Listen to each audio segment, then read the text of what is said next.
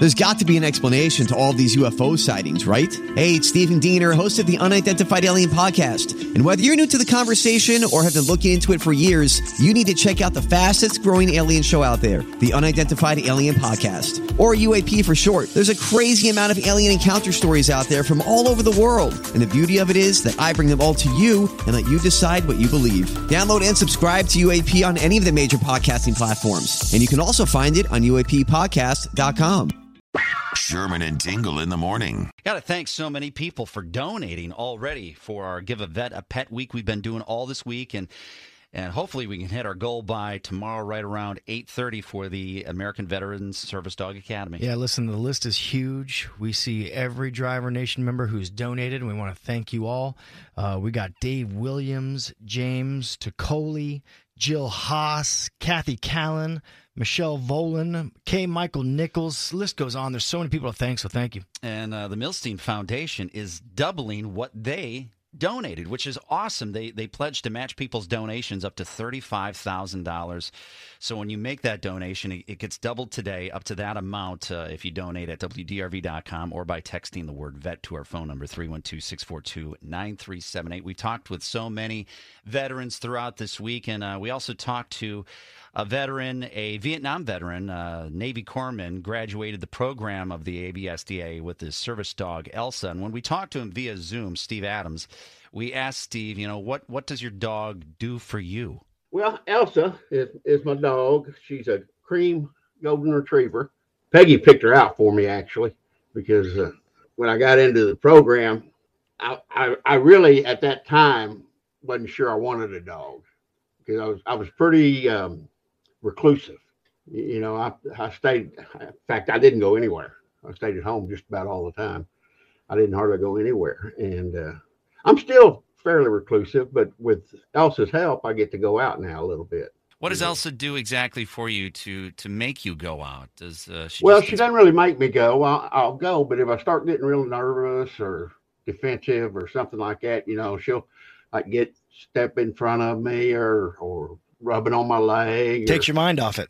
Yeah, just anything to break break the tension. You said that you started with Elsa. What year was that? It was uh 2020. 2020. So, I mean, there's been quite a few years since since you served. In that amount of time, do you almost wish that you would have had a service dog before that? I mean, you think about that. I mean, that's that's quite a bit of time. Well, PTSD that most of us get often happens a lot later in life because when you first get out when you're young, you know, you're trying to make a living, you're occupied all the time, you're busy, you're doing things. And then when you get closer to retirement, you know, you start having time to think and things start coming back to you. And that was kind of the way it happened with me. I never thought about that, about how that that it would just it would be almost uh, on the back burner until mm-hmm. you become less occupied and then it comes out in the forefront.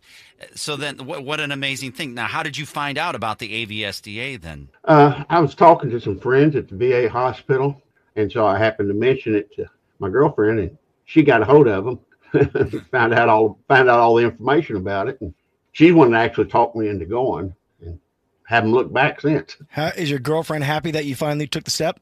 Oh yeah, a lot calmer around her. You know, obviously Peggy is going to be able to hear this. Uh, Peggy's listening right now. What would you say to Peggy Moran, the one that, that trains most of these service animals? So what would you say to Peggy uh, on how she's helped you and so many other veterans that you know? Well, thanks to begin with. You know, thank you so much. Uh, Peggy doesn't actually train the animals; she trains us to train the animals you know, I always say it takes two years to go through the program. That's six months for the dog and 18 months for the handler. I'm, I'm not as smart as my dog is, so it takes a lot longer for me. Well, you being reclusive, uh, I don't think you'd be doing this uh, a few years back. Oh no, not no. at all. Look, Not you. at all. Wouldn't even wouldn't even thought about it. You know, somebody asked me, I said, "Are you out of your goddamn mind?" what would you say to other vets out there who would be possibly considering this right now? Oh, by all means, go for it if, if there's any possible way you can, you know, uh, get involved with them. You know, do whatever it takes.